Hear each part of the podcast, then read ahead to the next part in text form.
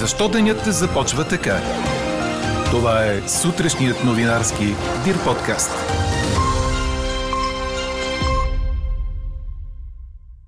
Окончателно от ЦИК 67 мандата за продължаваме промяната, ДПС са трета политическа сила, а има такъв народ губят 40 депутатски места спрямо юли.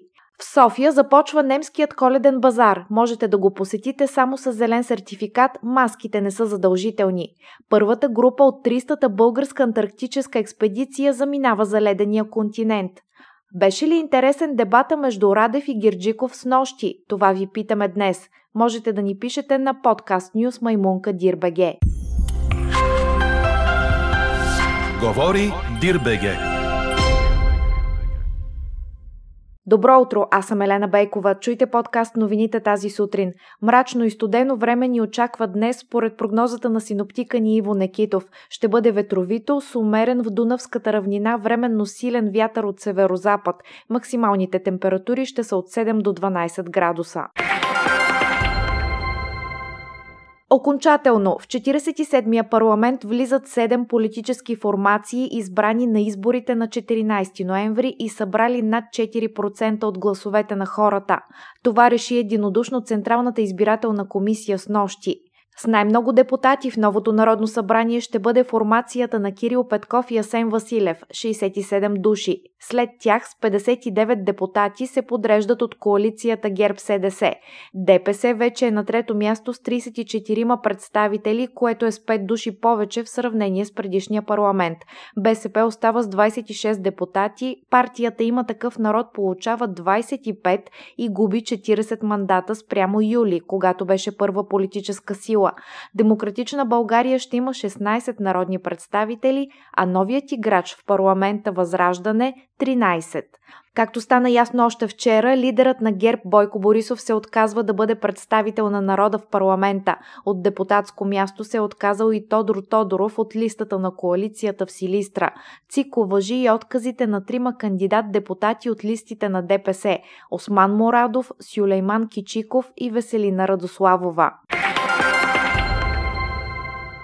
Германия ще направи голяма част от публичния живот в районите, в които болниците са препълнени с пациенти с COVID, достъпен само за вакцинирани и преболедували вируса.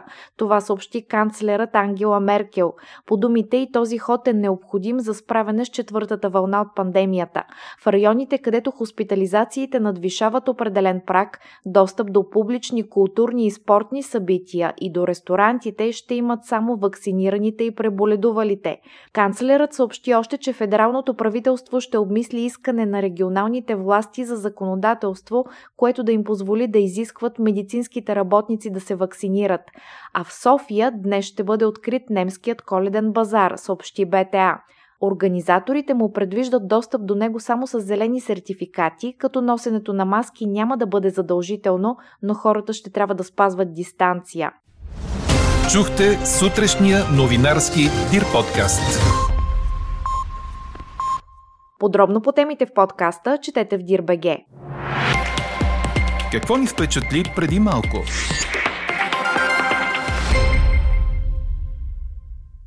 Първата група от 300-та българска антарктическа експедиция заминава днес за ледения континент, предаде БТА. Групата ще тръгне от терминал 2 на летище София по маршрута София, Амстердам, Сантяго де Чили, Пунта Аренас, остров Ливингстън.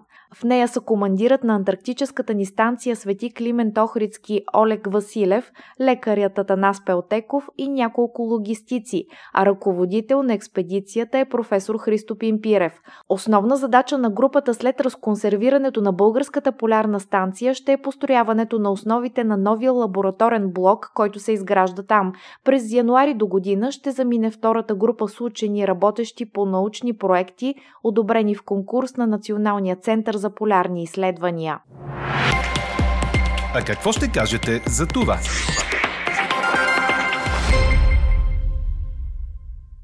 Ще има ли България редовно правителство след третите за тази година парламентарни избори? Какъв е проблемът с прокуратурата и какво трябва да се промени в тази система? От какво не трябва да отстъпва страната ни по отношение на Северна Македония, за да стане членка на Европейския съюз? Това бяха част от темите, по които говориха кандидатите за президент Румен Радев и професор Анастас Гирджиков на първия и единствен дебат между тях в ефира на Българската национална телевизия с нощи. Дискусията завърши с ръкостискане и без скандали. Ето защо днес ви питаме, беше ли интересен дебата между Радев и Герджиков с нощи? Гласувайте и коментирайте по темата в страницата на подкаста. Най-интересните ваши мнения ще цитираме в обедния новинарски подкаст точно в 12 часа. Слушайте още, гледайте повече и четете всичко в Дирбеге.